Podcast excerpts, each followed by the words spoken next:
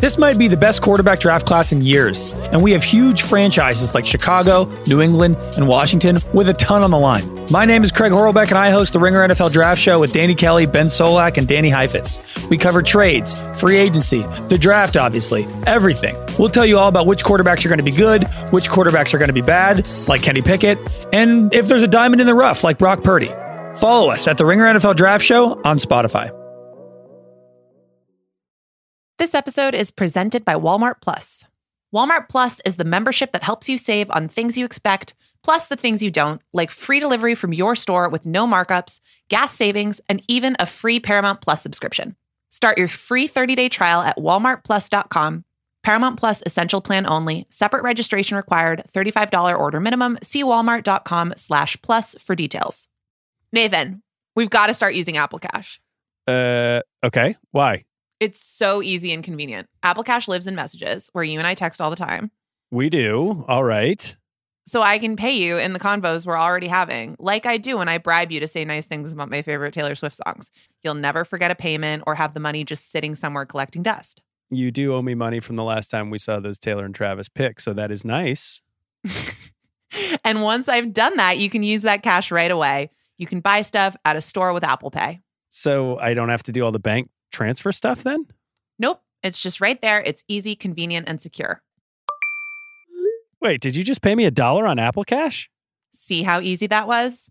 Services are provided by Green Dot Bank, member FDIC, terms apply.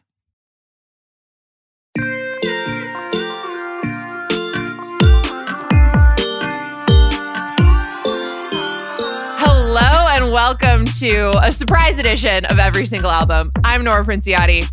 As always, I am joined by Nathan Hubbard, the secretary of the Tortured Poets Department. Where are you in the TPD cabinet? I'm the president of the Tortured Podcasters Department after what happened on Sunday night.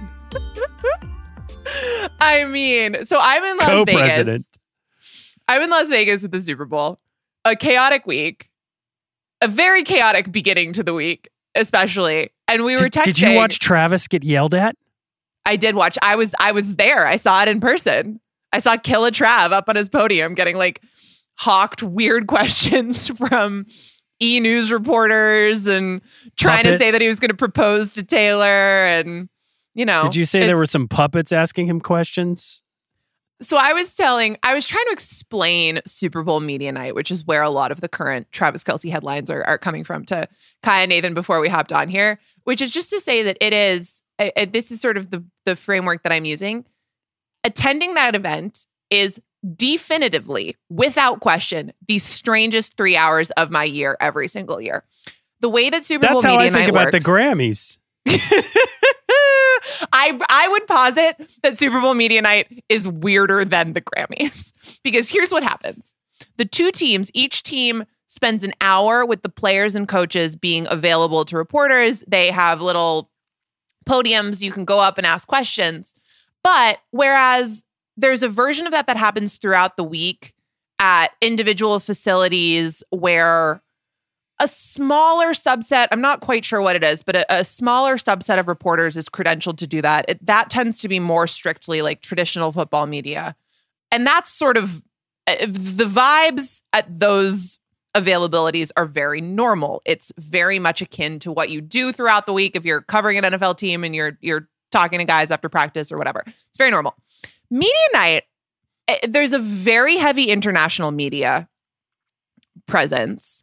There's also a very heavy like entertainment media presence. And then there are the weirdest people you've ever seen who like walk around and ask people questions with puppets. The Blue Man Group was also there last night. There are people dressed up as like professional wrestlers, or maybe they It are sounds like the professional "What's Up with That" sketch from No, Saturday it, Night Live. it is. It it truly is. That is the vibe. And then you suddenly have Travis Kelce, who had, I would say, three times the number of people clustered around his podium than Patrick Mahomes or Andy Reid or you know anybody. And I've I've covered these things when Tom Brady is one of those people. And the horde around Travis is not something that I've ever seen at But one of those who- events. Who can blame them? we're getting a new album, Nora. Yeah, sorry. I got really off base because like Media Night just makes a weird impression on me. But anyway, we were not expecting to have to reconvene this podcast on today, Tuesday, February 6th, as we're doing. But we have to because there's a new album coming out on April 19th, The Tortured Poets Department. What the heck is going on? Look, I mean, first of all, clown. All of us, clown. Truly. Clowns. Truly. Clowns. Your little nail polish theory. I mean, I guess something did happen.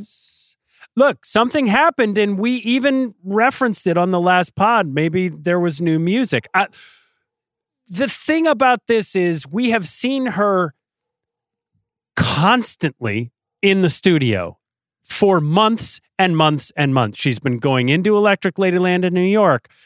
Can Aaron I just say it's so dumb I didn't start going to yoga next door? yeah, it is. I had that opportunity. I knew the studio was there. I could have done it, and I've never done it. I have like, regret. Even that photo on her birthday that Dessner shared of her in the studio wearing the same outfit that we saw her in New York. She's been telling us, it's been right in front of our face that she's been in the studio. We just got a little bit clowned into thinking that this was for also- reputation.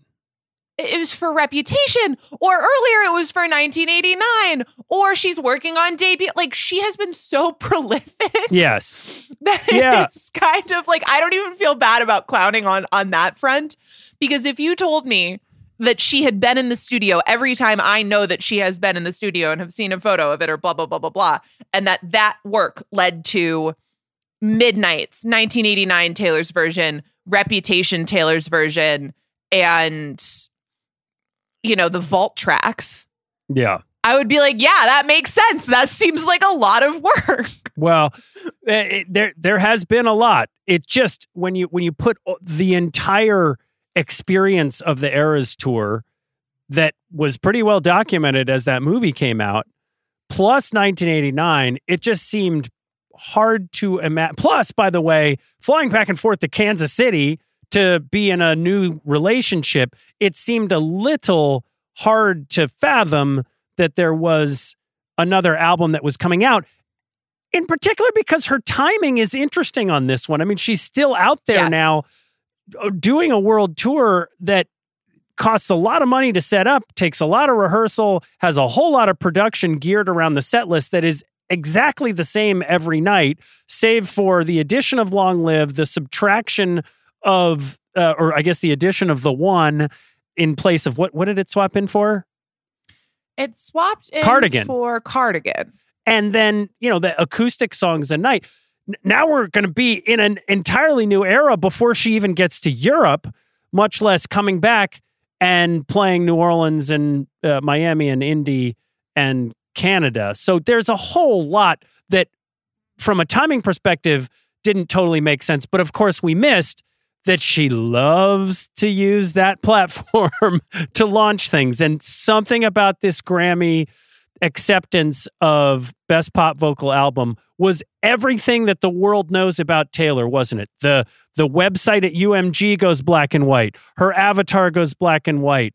She shows up All in the an friends' outfit. avatars are black and white. She shows up in an outfit that's black and white. She's Customs jump- Schiaparelli, slay. sh- she is jumping on the buzz where we all thought that meant reputation. And of course, she loved the surprise and used that moment, which it, it was interesting that she used that moment. I think she wasn't sure. And her reaction later on, I think, was one of the most, I mean, it's, it, it was a very genuine reaction of surprise, I thought. And we know a lot of less than genuine reactions of surprise from from this woman we've seen before.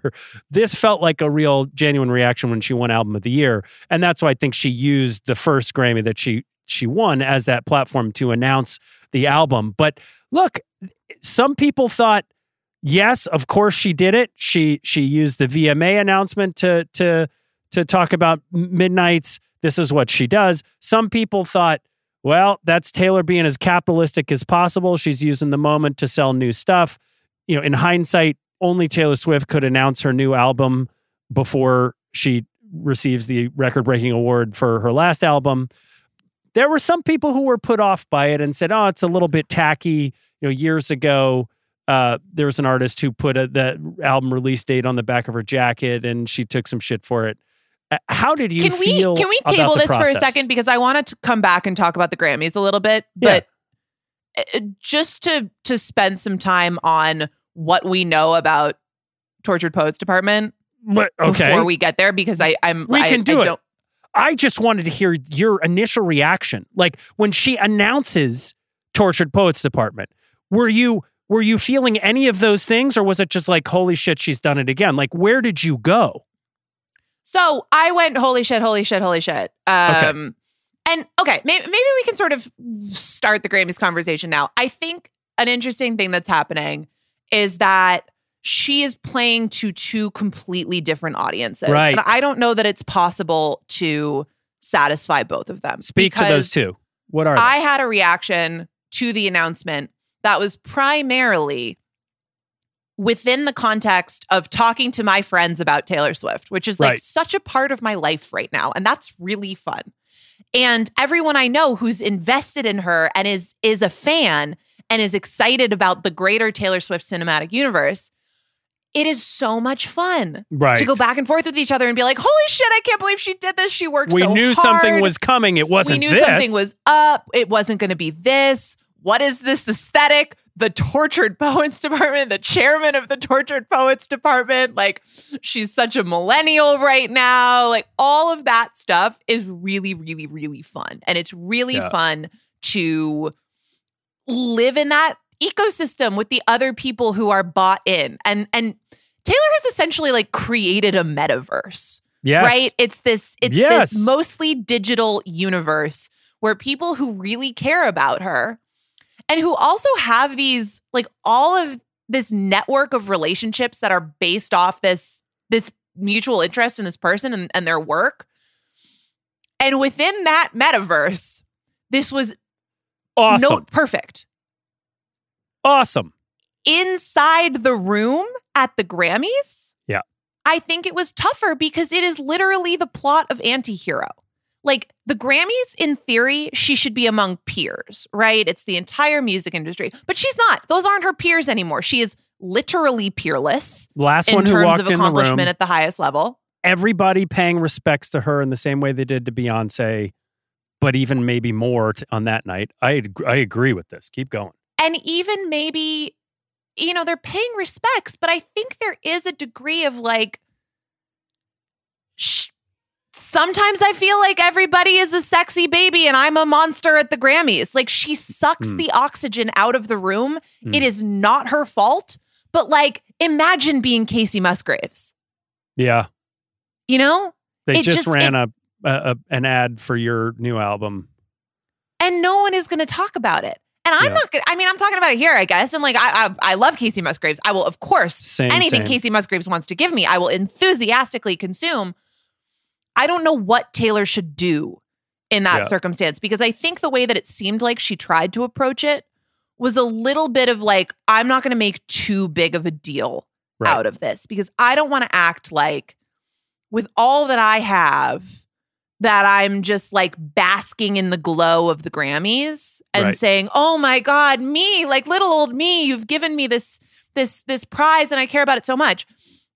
I think maybe that had the effect of coming off as as not really caring that much or being a little bit sort of like I'm just going to use this as a platform for my stuff and my stuff is bigger Right. than this Right. and if it becomes not about the other people there. I just think that is a catch 22 for her. And I, I don't know what she should do about it. I sort Yeah. of get, I mean, I'm sure she, like the Celine thing was a total flub. I think there is absolutely no chance on planet Earth that it was like intentional or No. negative. I'm sure Taylor Swift fucking loves Celine Dion, Yes, but like she didn't do great in that moment. I don't She think she was not. It expecting was to be on the stage. moment. it was not her best moment. You're right. It wasn't. But let's come back on the Grammys. I mean, I, you're right I, because let's come back on the Grammys. She's playing to two crowds, I- and it's very hard to satisfy both of them. It is. But for this crowd and this album, this was a, for me, backflips. Holy crap. We're getting a new Taylor album before we get Reputation, apparently. I mean, who knows at this point? But immediately putting the cover up and then the next day putting out the track list. I mean, the thing that struck me the most after I got over the holy shit, we got totally clowned. I love it. I love that she used all the buzz and was like, no, no, you're right. We're doing something, but it's not at all what you thought. The necklace being set to midnight. Yeah, I mean, it- she's it- just, all of it. But Point perfect, as you said. But like, I'm used to Fearless, Red, 1989, Reputation, Lover, Evermore, Folklore, one word album covers. And we Wait, got can I say that there is some Speak Now erasure going on in this Yes, discussion? I did it, I I did it. that Speak Now is fewer words than the Tortured only two Poets words. Department. it's only two words, but every single song title is like a flower. Th- like, what is this? She's hanging out with Lana Del Rey. Is that what this is? I think it's a lot of things. I mean, look, I think uh, I think the uh, allusion to the Tortured Man Club group chat between Right. one Joseph Alwyn, one Paul Mescal, and one Andrew Scott is probably a little too on the nose to not It, it, it is. not have something going on there. Just a piece of advice to anyone who's listening: don't have a group chat called the Tortured Man Club. no. That's weird. Yeah. Yeah, that, that's weird. Unless you've actually been tortured. This is not this is not a great name. Yes, It's not a great name. fair and point. I think a part of what we are going to need to talk about is I mean, this is you read through every title of this of the songs on this album, you get to track 5 so long London. I mean, this feels Track like a Joe five. Alwyn attack and and I don't love what the fan base is doing and it already feels like there's going to need to be a moment where she steps forward and walks people back cuz the knives are out and everybody's excited about w- holy crap. So, when you say you don't love what the fan base is doing, can you tell me what you mean by that? Because what I've seen is I've seen a lot of, you know, might want to lay low for a bit, Joe, might want to run and hide. Um, the the timing with the start date of the Revolutionary War also being April 19th is just Yeah. so funny to me. No, I will never get over it. It's Um, it, do you think that there is is there a more sort of sinister piece going on alongside that?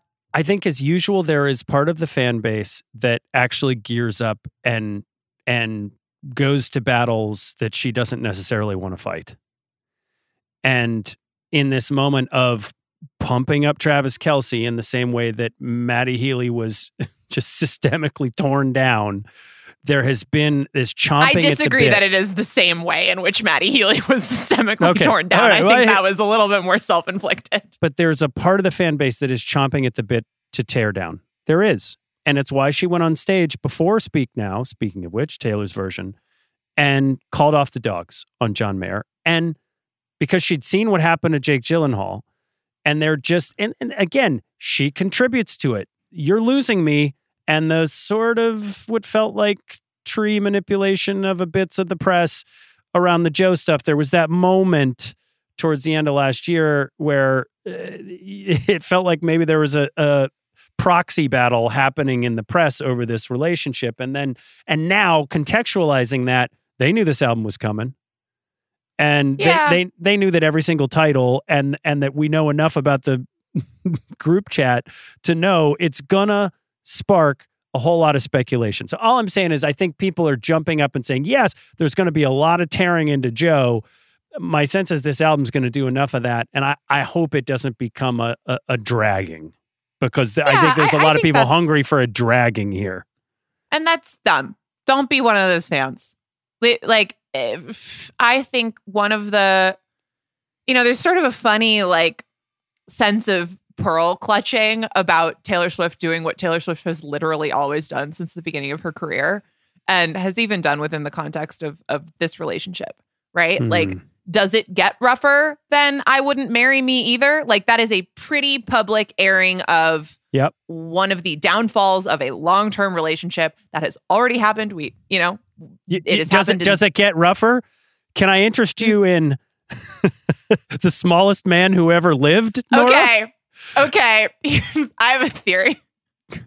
Can I interest you in my boy only breaks his favorite toys? Yeah. I mean, Fresh out I the will slammer. say about the smallest man who ever lived, Joe Alwyn, and I'm I, perhaps I'm being a little too literal. Joe Alwyn, and and credit to one of my dear friends who pointed this out first. But Joe Alwyn is like a healthy six foot three. Right. Matty Healy, on the other hand, Yeah. Well, I'm just there you I'm go. just throwing it out there. there you go. Maybe, maybe there's more, and and and there's going to be more context to it. Can I read you something? I wrote a little tiny thread when a I thought tortured poem. when I thought there was a chance that she was going to lose album of the year. Okay. And it's what we talked about on the last pod, which is that I just didn't feel like album of the year was ever going to be an objective assessment of her art, that this was a referendum from the voters on whether to push her into this historically uncharted territory. And one of the I things we frankly, ta- in some ways, think that's still true. I do too, but I think I, I, I do absolutely. But what I said was Midnight's is excellent. It's also not a generationally impacting album in the way that Fearless, 1989, and Folklore are, and that it would have been if it had lost. And I think it is, even though it won, the weakest of the winners of the four that that, that she won. But what I said was like, I like Midnight's better than Folklore, but you do, yeah. you but that's do, that.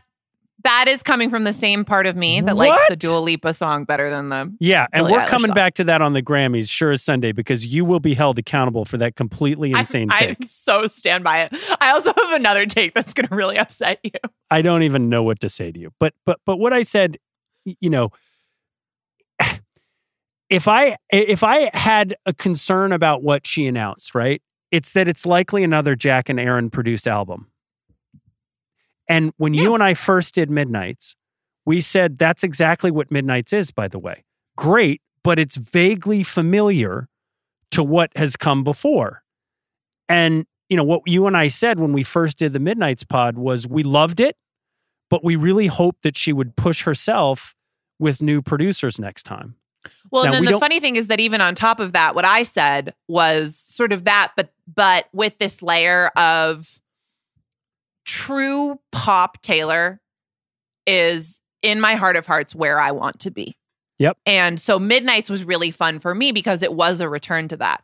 Aesthetically, you know, the, it was not lost on me that the braid, the braid was on stage at the Grammys Yeah. and we're we're black and white we're you know we're wearing uh the row boy shorts in our album cover Hmm. that's a choice that i'm really interested in Okay. but the aesthetics are a little bit more similar to folklore and evermore not not completely it still actually like feels It You looks could like a the ar- Madonna cover to me. you could make the argument that it's a melding of some of the midnight's aesthetics yeah. and some of the folklore evermore aesthetics because it is a little bit more of that like 70s a little bit like cool retro styling choices and it's like it's indoors it's not in the woods but then at the same time there is this like old timey black and white vibe which is very folklore and evermore so all of this is to say that that is certainly the wheelhouse that she still seems to be operating in, which you're right to point out is one that you and I have both expressed. We're curious to see when she decides to to move beyond that. yeah.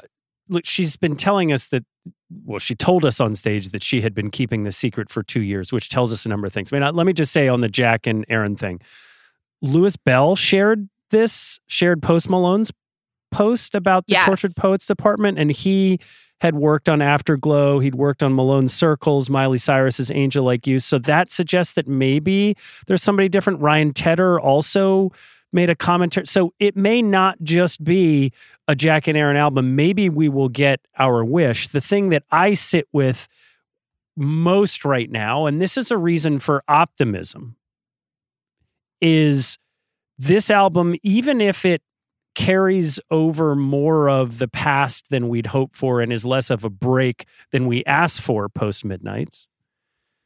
If the timing is correct, it's not going to capture the Travis era, right? Which means there's this entire blue ocean of new material for her to explore and turn into art which means there's just a whole creative now un, uh, unless her happiness and satisfaction is what actually kills the the creative drive in this woman it, it it is fascinating to see this last little bit before what feels like one of the most impactful eras of her life it's going to be weird to sort of live in the past with this album and know that There's a whole part of her that exists now that did not exist when she was writing these songs.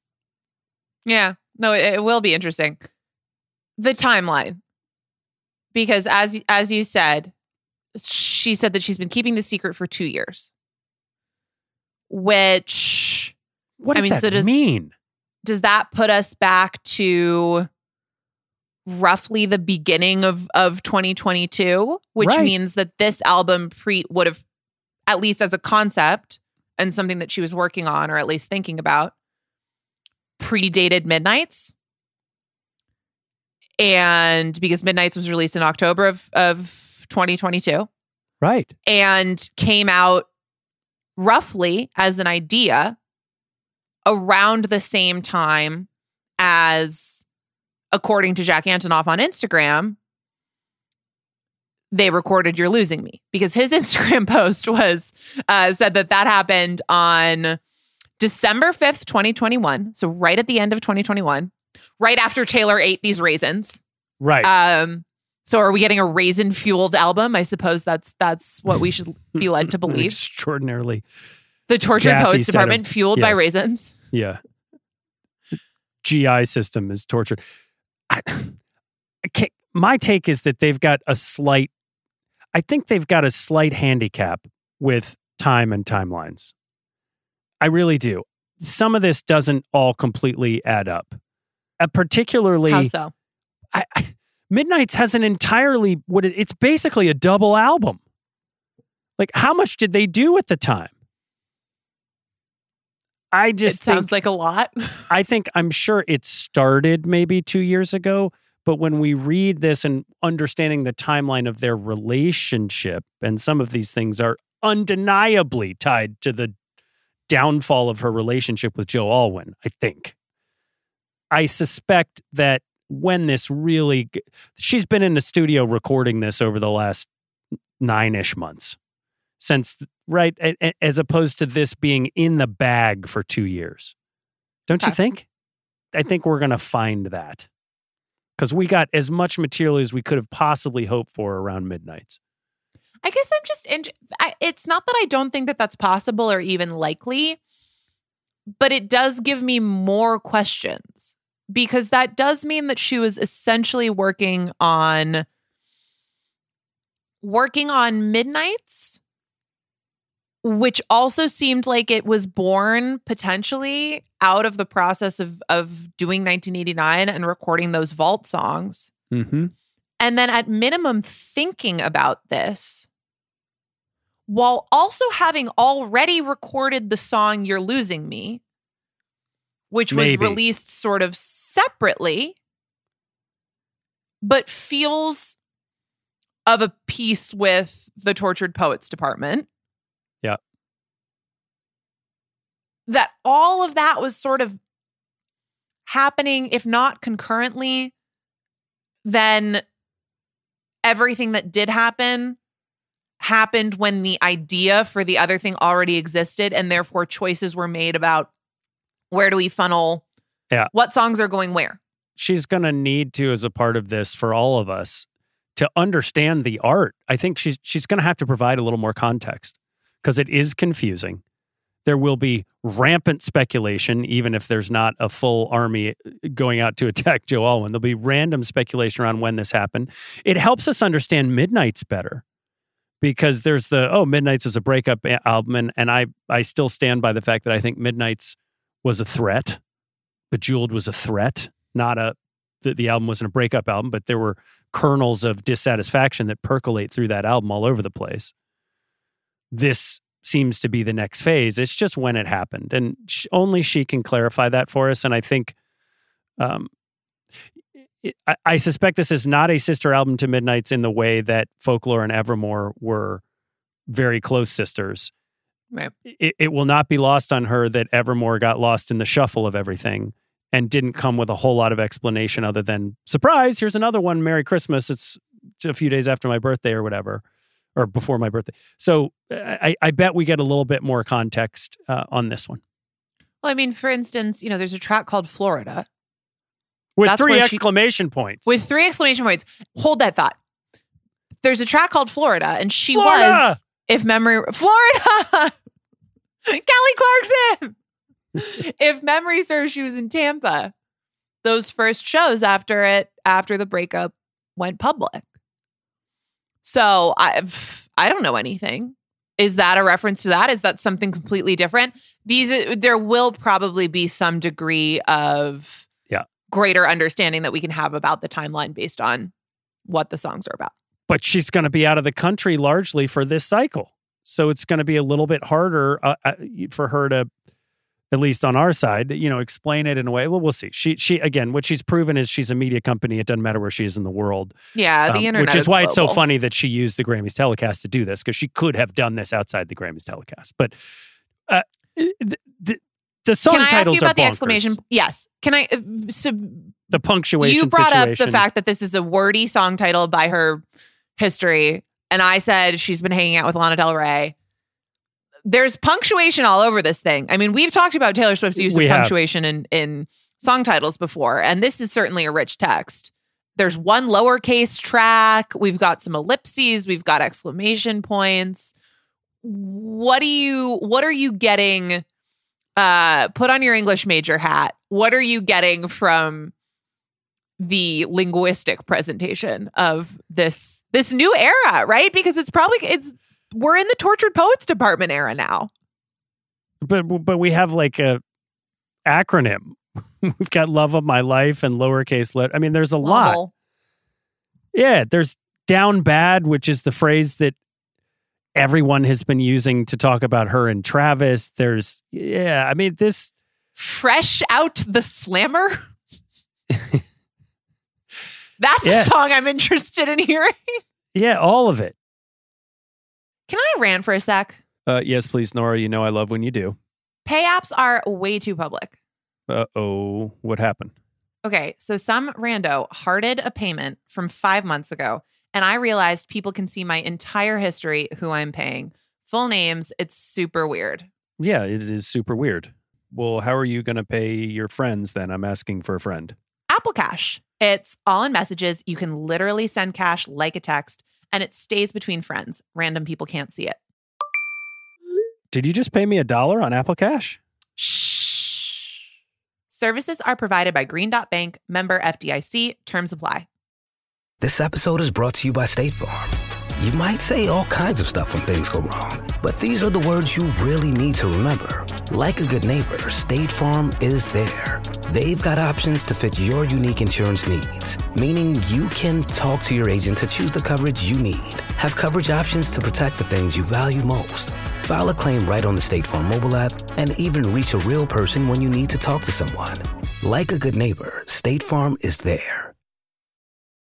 Hey, welcome to IKEA, where even this desk is circular. Huh. How so? Looks pretty rectangular to me. It's because we're always looking to repair, reuse, and relove our products, like buying back your IKEA items for store credit. Or shop our as is section for great deals. You can even order free spare parts. Get on the circular path for a more sustainable future. Still a rectangle.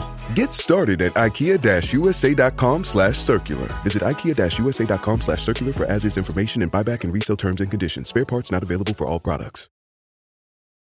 Look, this feels different because of really the the album title and the way that she's decided to phrase the songs. And so I wonder if musically it will also be different or if this is uh, just a, a different prism through which to see the same kind of material. But it, it, it gives me some hope that she's trying something different here.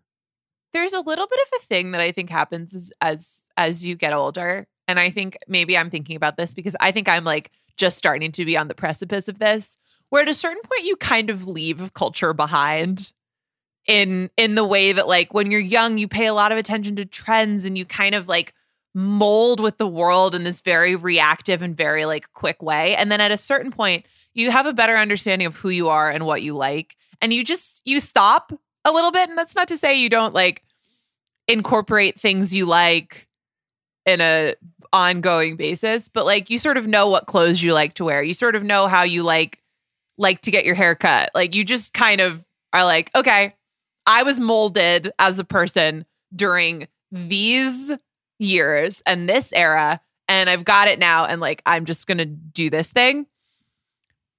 I think like maybe a little bit of that has happened to Taylor where she just like 2014 was really important to her. and she did a lot of growing up.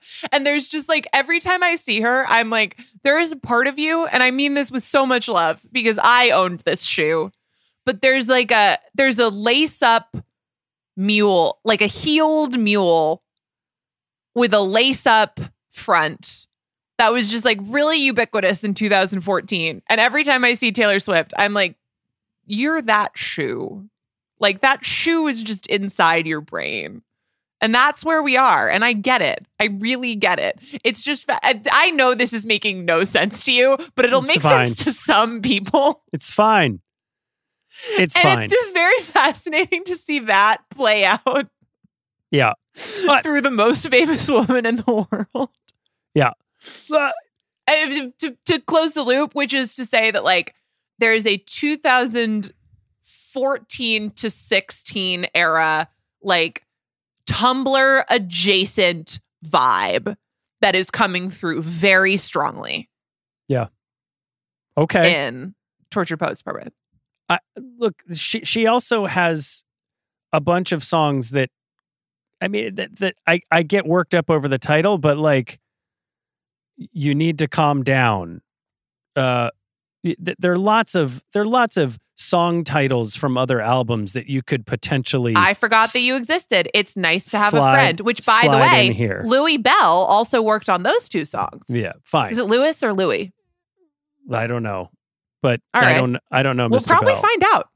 Yeah, we're going to find out. Somebody's going to tell us. Here's what I want from this album. I feel like the last bits of quote unquote new music that we've gotten from Taylor Swift on Midnights, which I think is a wonderful album, and the uh, Vault tracks from 1989 have very clear roots in stuff she's done before. Folklore and Evermore felt like a completely new direction. 1989 felt like a completely new direction. There are parts of Reputation to me that felt like a completely new direction. A hundred percent. I hope that we get something that feels really different and new, even if Fresh Out the Slammer doesn't blow me away as like the next getaway car that I have to listen to. I'm actually more hopeful that this album is a is a leap and where she's taken some risks and trying something different than a close cousin to Midnight's. And that to me is why the timeline musically matters to me more than Uh, I'm interested in the lyrics and the and the narratives that are here and you know the the reflection of her own life. That's always going to be part of her as the main character in her own cinematic universe. But musically I'm hopeful that this album which feels like it was done while she's really been in her own stuff doing an eras tour where she's playing her old music again doing the 1989 re-release where she's playing her old music again doing midnights which has roots in things she had done previously i hope that maybe this was an allergic reaction to some of that in the best possible way and has some threads that are completely new Hand to heart, I wouldn't bet on it. Yeah. Well um, I just We- really get the sense that she loves Jack, and they're really good friends, and they have fun working together. And you know, we've seen her going in and out of the studio, and I, it doesn't feel like a shift. Now, that's speaking with very limited information, right? Because who knows what happens once she walks inside and they close the door. Maybe, maybe there's a very conscious look, this has been a thing with her, right? Like this is this is a this is a feeling that exists in not all, but some parts of the fan base. Mm-hmm. And I think is is comes from a thoughtful place and comes from people who are invested in her success and interested in her success. And as we know, she listens, she reads, she sees yes things. she does She is not unaware of the potential that she's at the end of the forest, as you like to say, with Jack. and and maybe this is her going, you know, I hear you, but that's not fair to Jack. We can do something different together and keep this incredibly intimate relationship as coworkers, particularly if I'm going to address some of the the most challenging relationship dynamics that she's probably ever lived through. You know, I, I, I wouldn't.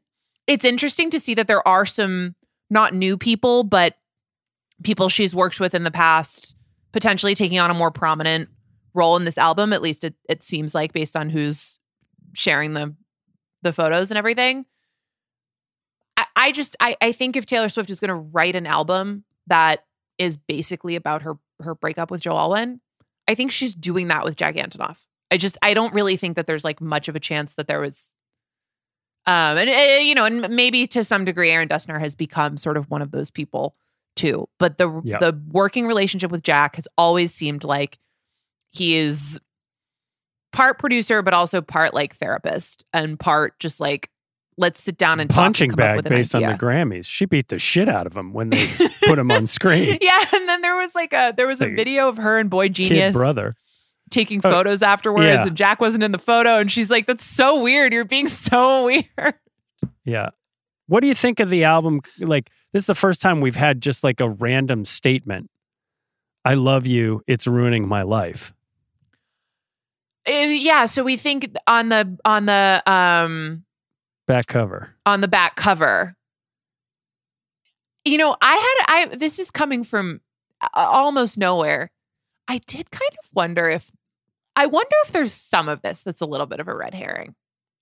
This clearly this album is going to to deal with some stuff that's about joe. And i definitely read the um the all's fair in in love and poetry tagline as a little bit of like a oh like ki- it feels like a statement of i'm allowed to go there. Um which i'm interested to see how true that ends up, up being the i love you you're ruining my life i sort of wondered if that was like a I love you. Ah. It's ruining my life. but it's ruining my life i i wondered if that i wonder if that's not about joe i guess like i i don't know i wonder if it's like about this moment of her because Hmm. for as much as that relationship was you know it was a six year long relationship she's at that point in life where it's like you kind of have to again like you're deciding who you're going to be in a in a big way and going through something like that at that point it's got to be really really really kind of mind bending in a way that for her I would imagine leads to a lot of work and a lot of channeling those feelings into what she's always done with that which is make music Well, she looks She also- exasperated in the photo on the back, to be clear. But she, right. And she also, on some level, I, I don't believe that she could have made an album over the last two years without, on some level, commenting through it, even implicitly or subconsciously, on just where she is as a person and as a star and as a celebrity. And so when I saw that, my first thought, and this is like total conjecture, but I just was like, I wonder if that's like, again, not like to the fans, but just to the world right now, where it's like, I love you. I love, I love everything that that I have and have achieved and to get to do this. And also like this is so fucking abnormal. yeah, maybe she's gone that meta. Fine. But when I go through this track list, there's about two songs on this that aren't super clearly about her inter- her personal relationship. Fortnight featuring Post Malone, maybe, although it's kind of an English term that's used. And What if it's about the video game? she'd have spelled it differently. My understanding of Post Malone, who I love, is that he mostly like hangs out in Utah underground and plays Fine. games. Tortured Poets Department. That's her. My boy only breaks his favorite toys. That's him. Down bad. So long London. So long London boy. There's a reason we haven't heard that as a as a secret song. But Daddy, I love him. Uh, Her father's at every show. Fresh out the slammer. I don't know, but we know about the. You could is be Fresh my Out the. Slammer going to be like a little bit of a no body, no crime situation, maybe. Maybe I thought that he could be my jailer from Reputation. Oh, interesting. Yeah. Uh, Locked up. Yep, exactly. Florida, who knows? I mean, Florence and the Machine. I don't, but like you said, th- that's one that could be guilty as sin. Who- Who's afraid of little old me? Maybe that's her. power. I can fix him. No, really, I can. Love of my life. I can do it with a broken heart. The smallest man who ever lived. I mean, we're now taking huge shots. The Clara Bow song is interesting. When Yeah. I mean, the, the, this is this is a starlet who was overwhelmed by the speculation around her personal life. So perhaps there are threads of where she is in this moment woven in there. I'm just, it would be very much like her to have this whole thing seem like this is the story of the the Joe Alwyn breakup, and that's what this album is. But it's actually a reflection of my life. And then have it actually be a little bit something else. Yeah, or to be both things, right? Like Reputation was presented as the story of her public downfall and feud with Kim and Kanye. Yeah. And then half of that album was about falling in love. Yeah. Well, and there's already some press chatter, maybe an unattributed Alwyn quotes about all this. That so there's there's there's some concern about what this is. Can I just um, ask a practical question at this point? Because the one I nodded and then I remembered that we're in an audio medium. the one takeaway from the Travis interview was the the right question to ask him was, "Have you heard the album?" And his answer, "I'm never going to be able to live with," which was, "I've heard parts of it." Like, you got to hear the whole album, don't you? Like, who would ever be like, "Oh, okay, you're only going to play me three songs. You're not going to be like, I want to hear the whole thing right now." Like, that's the one undeniable benefit of dating Taylor Swift is you get to hear the whole album. And if she's going to play you some of it, why is she not playing you all of it? Is it because the smallest man who ever lived is about giant Travis Kelce? I mean, you can. I, so you think there's a chance that there is a Travis song on this album? I don't. I think I just- no, I think that's no, no. I don't think there is, but I can't believe he wasn't like, no, no, I want to hear the new album. It, it's available. What do you mean? He, she's only heard parts of it. Can you imagine having the access and not wanting to hear it all? I think that based on what Travis said, you and I and anybody have zero idea if he has heard any of this album, I think he might have been this surprised. album, or all of this album. Do you think she maybe didn't tell him? I think there's some chance that he did. I mean, clearly people were put in some sort of loop, right? Because everybody changed their profile picture to black and white. So the crew has been involved. There is some sort of group chat. But that doesn't that doesn't equate to hearing the songs, right? I like I'm sure at a certain point if you're Keleigh Teller and Taylor Swift says, "Will you change your your Instagram profile picture to black and white?" She says, "Yep, sure, no problem," and doesn't necessarily ask a lot of follow-ups. Is that the case with Travis? Maybe. I mean, he didn't I change his profile. the idea of him getting off the plane when they land in Vegas, pulling up his like DirecTV stream app, plugging in the Grammys, and being like, "Whoa, new album!" like texting I her. mean, he did say he did say that they hadn't talked since the Grammy. yeah, and he's like, "No, she had to hop on a plane." I'm like, "What? what do you mean?" She was at a post party. She changed dresses. You didn't give her a call and be like, "Congrats on setting the all-time record for most Grammys for album of the year ever in the history Also- of the industry." Does this mean that Travis doesn't send a good night text? Well, he did say talk. I'm sure they. yeah, I guess that's true. That's true. That's true. But like, uh, I anyway, I just it blew my mind, and I I've been just in knots ever since, wondering if like she was like, well, I can't play it all for him because this big dumb yeti will tell everybody. Or if she was like, I really, I really don't want him to hear the smallest man who ever lived because maybe you know he's not firing on all, you know, cylinders, but he might, he might put two and two together here on this one. Who I knows? know. I'm not. I'm, It just I was a think we need to crazy response. Let's move I on. I think here's here's my basic statement here. I think the driver at the wheel when Travis Kelce answered that question was, Yeah.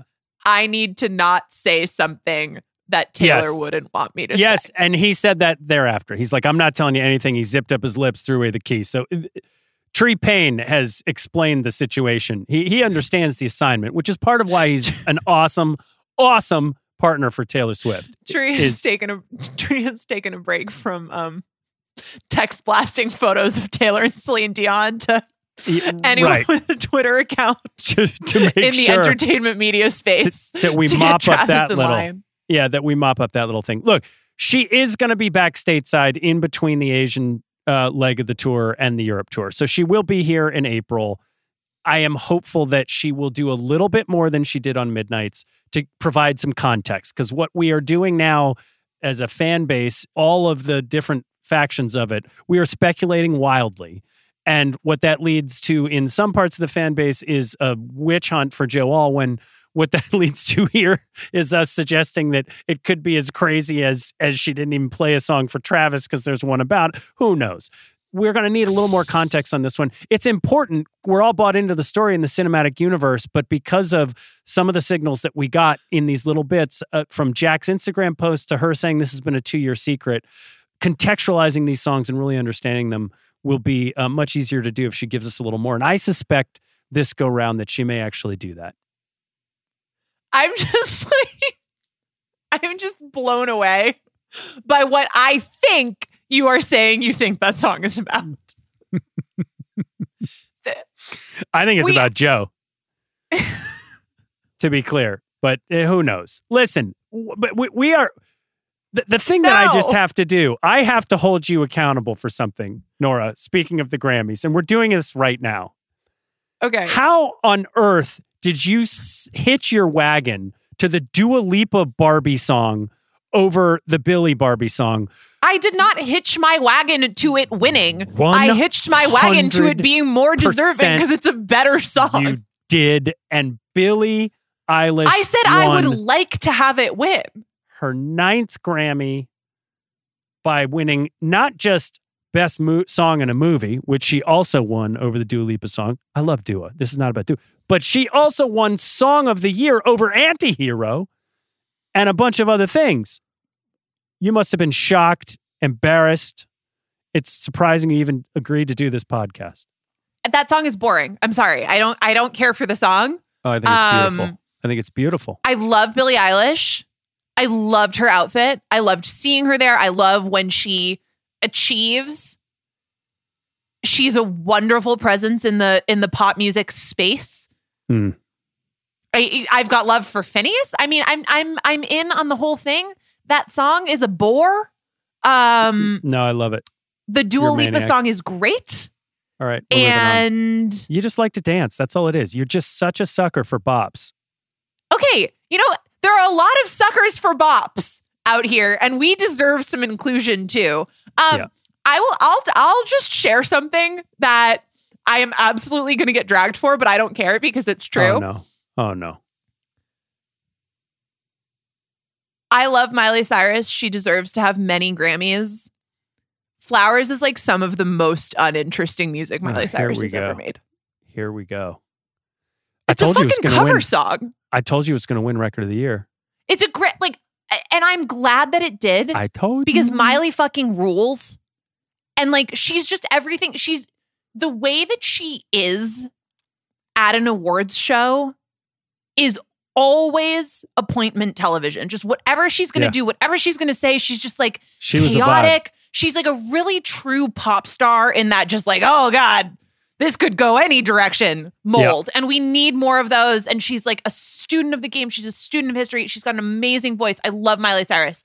Um, in in my Grammys, The Climb has like 19 Grammys. In my personal, the Grammys that exist in my head. Uh, In in mine, Miley Cyrus Dead Pets and her Dead yeah. Pets has a ton. Yeah. not really. Flowers is not like I I just I'm I'm Okay. you know, I don't know. I I, I don't want to put too much into asking the Grammys to make the right decisions because that is absolutely a fool's errand. And sometimes uh, the way that and like I'm glad that I don't have real horses in this race, right? Because the way that I often watch awards shows is just like I want the people that I like to be awarded. And so in that lane, thrilled to see Miley up there. Loved her speeches. Loved having her in the mix. That song does very little for me. Okay. Um, and she's someone who I think has consistently made great albums. And so it's just weird to me that this is the moment when she finally gets it. well, I, it isn't to me because that song was ubiquitous and massive and other yeah, than so was the Bruno Mars song. Yeah, but this one this one really was. I have a question for you t- to sort of wrap this up in a bow if we can and I, I want to bring it back to where we started. Do you think she was surprised? Did you believe the the I I think through the course of the night. I mean like first of all, the Grammys should publish the results, not just the winners because it, it would give such an interesting indication of where the ad- academy leaned and who actually was resonating and it just would tell us so much more i got a little concerned as the night got closer to album of the year that when billie won and then miley won that perhaps there was some split voting that was occurring in multi-choice democracy that was going to let as we spoke about before like bonnie raitt's song from uh, 2022 that that that uh, th- that song won in part because people had voted for some other things, and two camps, you know, split split vote, and a third ends up getting the majority. So I started to get a little nervous, uh, especially when SZA won. And this wasn't because I didn't want SZA to win. In fact, I I think SZA's album is awesome, and I I thought if Taylor wasn't going to win, that SZA was like that's what the vibe I started to get was ah maybe the voters just decided it's not time. They didn't feel like Midnight was strong enough to put her up over top of all these greats, all time greats, and they're going to make her come back and do it again. It's going to be just like Reputation, where she says, I've, I've just got to make a better record. Uh, but she wins and she looks at Jack. They both seem genuinely surprised. They kind of pull off the the handshake that they did after 1989 and after folklore. That's their sort of we just won the Grammy thing she goes up on stage and doesn't have her best moment, in my opinion. Not worth dragging her over because clearly, you know, if I'd won the historical thing, I'd be confused too. I, I, I, I excuse the Celine interaction and the bit of her being all akimbo on stage because I think she was genuinely surprised to win. Do you buy that? So I, I uh, even to say that like we excuse it or don't excuse it, I'm just sort of like, it wasn't good. Like she she probably regrets that moment. Wasn't her best. I mean, I, like we've all had moments when we've said something in a weird way, acted strangely in a in a moment where I know. we but had weren't you people's like, attention. oh, Celine, Celine's right there. She's been sick. This is a big moment. Like, give her a hug or say hi or like acknowledge her. And I think there was there is Please. potentially some genuine confusion over whether it's appropriate to hug her. Yeah. Um But she just kind of took the Grammy. She didn't even look at her and like have a moment in the way that she It does with weird. everybody. Like that's who she It- is. She gives time to everybody. She gives that's love to that's where. I'm saying that like the dumbest take right. possible out of that is like Taylor d- dis- doesn't respect Celine Dion. Right. Having right. never heard Taylor speak about Celine Dion, She I, was I up can when say Celine with I feel out. 100% certainty that Taylor Swift worships the ground that Celine Dion walks on. Yeah, and she did. She got up for her when she came out. So that that's not what it was about. It just She we, just, we like, get used to her being perfect in these moments, don't we? She fumbled that moment. I don't really know why. I, I think a strong possibility is that we are just all human and sometimes that happens. Uh, Yeah. I, I do. She really wanted weird- this, Nora. She wants the record. She cares about it. She got it. It- Right. And it's weird to me that given what you said the last time we talked about, you know, where all the odds were that that led to her seeming like the favorite Mhm. at least going into the night. Potentially by the time that that was happening there were more uh, you know the vibe was more like oh maybe there was some vote splitting. Maybe this is going in a different direction. But where it seemed like there was at least a, a strong chance that she was going to win that award. It's a little odd to me that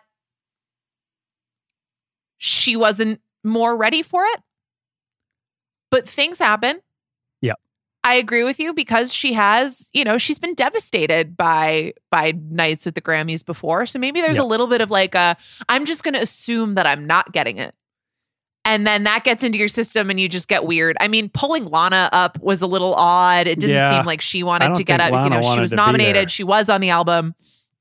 Um so I I don't know. I don't like it's a long not- night. She's she's been working hard. Maybe she just like Yeah.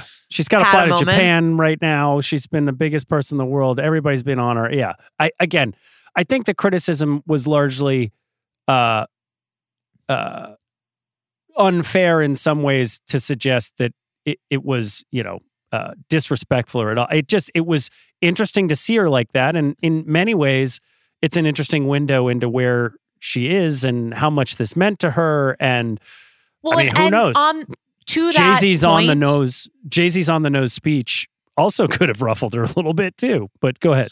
Well, and, and to that point, I do wonder if there was a sort of there was something going on in her mind and Mhm. and just in figuring out how to spend that night at the Grammys, how she wanted to deal with potentially making history, how she wanted to do the album announcement, all of that. I wonder if there was a subcurrent to those choices that was about not making the Grammys seem like the most important thing in the world Mm-hmm. because Like one, what Miley said in her speech. My life Right. is great outside this. right and i think that like and and that's in some ways an easier thing for for miley cyrus to say than for taylor swift to say because there's a world in which taylor swift says like my life is great outside of this and it's sort of like yeah no we know like uh it, it's just it's hard. It's a really hard line to walk. And i i do wonder and i say this keeping a lot of space for just like it's one random night at an awards show and stuff happens and sometimes there's just not really a reason for it. But i do wonder if there was a little bit of an intention of i don't want to highlight achievement tonight and i don't want to highlight achievement in this space that ended up coming across a little bit as like well i don't need like whatever. It's just an, this is just another night for me. Hmm. which is in some ways true. She doesn't i mean is tortured poets department any less of a an anticipated cultural phenomenon if she just drops the album cover on instagram randomly versus hmm. announcing it on stage? Not really. Creates a really fun moment for the fans which i mean immediately in her acceptance speech she said you know thank the recording academy. The way they vote is a direct reflection of the fans. That's not really true and she knows No, that but she's not. spinning it to the fans immediately. Yep. because more so than playing to the people in the room more so than playing to industry insiders more so than playing to her peers in music and i use the term peers loosely because i think part of the challenge right now is that she is she is peerless, in a lot of ways Yep. Yep. She's playing to the fans Yep. and Which as a fan was- i like it but i get that it's it's hard and it's it you sacrifice a little bit on the other end in order to do that Well, she stands alone. There is no really judging best in music because it's all you you can sort of judge greatness, but it's impossible to judge best.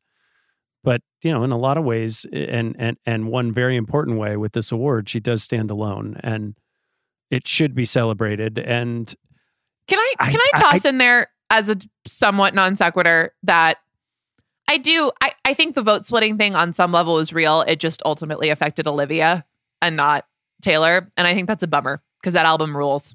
It does rule, and her performance was great, and it was wonderful to see Except peace in the realm. to say fuck. No, but it was wonderful to see Peace in the Realm and Taylor up dancing and applauding for her and singing. And it feels like were there some hatchets to be buried, they seem to be underground at this point between the two of them. Uh, so that was nice to see her I'm supporting. Not sure You're that not was sure? my takeaway, but Really? when Taylor won, they the camera cut to Olivia doing a very slow clap. Is what I would say. Okay. Okay. But I, thought Taylor I- was up and my statement on this has always been what my statement is, which is sometimes people cannot like each other, and that's fine. I don't know. I didn't. It, I felt. I felt much more harmony coming out of that.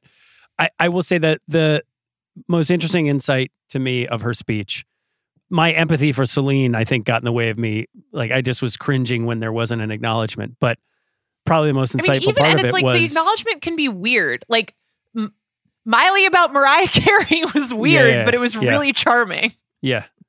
No, no, but that the the insight for me in that speech was I love the work. And that in a nutshell is Taylor Swift. She loves the work, she loves the process, she loves to create the way that she gets it out in the world and now the way in which she handles being the most famous planet person on the planet, the person who is talked about ad nauseum in American culture more so than the rest of the world, but in the rest of the world, as we will see as she now begins to take that tour to Asia and Europe, uh, in addition to the South American leg.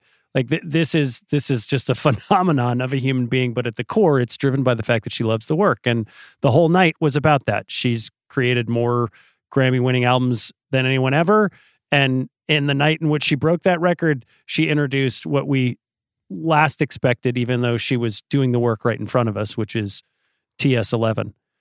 And she, in the process, told us that there still remains an entire blue ocean of content for her to explore for TS12. So it just means there's more good shit ahead. We just got to keep her upright as she flies to Tokyo, does these shows, and then gets on the plane and comes back to Vegas to. I don't know. Do you still think? I mean, you were pretty wrong on the Billie Eilish song. Do we still have to stick to your no, prediction I that the wasn't. Chiefs are going to never win? said it wasn't going to win. I just said I don't like it. that much. Well, do you like the Chiefs See, still, I'm Nora? wrong about so many things that I don't care. But this is we have the tape. We can rewind the tape. Who is winning the Super Bowl, Nora? Uh, Are we gonna have Kansas Taylor- City Chiefs Okay, Super Bowl? So, so within one week, this woman is going to break the record for Grammys of all time album of the year. She's going to introduce her latest album. She's going to play shows in Tokyo, and she's going to be standing on the field with her partner, holding the Super Bowl trophy. She's definitely going to take a picture with the Grammy and a Super Bowl trophy in the same week. That's incredible. I hope she also tries to put the Lombardi trophy on every member of boygenius's head. How many times do you think Travis has asked how she came up with the album title Dead Poet Society? It's not its tortured poets department. But you think he keeps calling it Dead Poet Society? Has Travis seen Dead Poets Society? Has he even heard this album? Many questions. They'll be answered in the future. Nathan, maybe we end there. We definitely end there. This has been every single album, the inaugural meeting of the uh, Tortured Podcasters Department. I'm Nora Princiotti. As always, he's Nathan Hubbard. Thank you to Kaya McMullen for producing this episode. And we'll talk to you soon, I'm sure. Who knows what she's got up her sleeve, but it'll be something. So looking forward to that. All right. Thanks. Bye.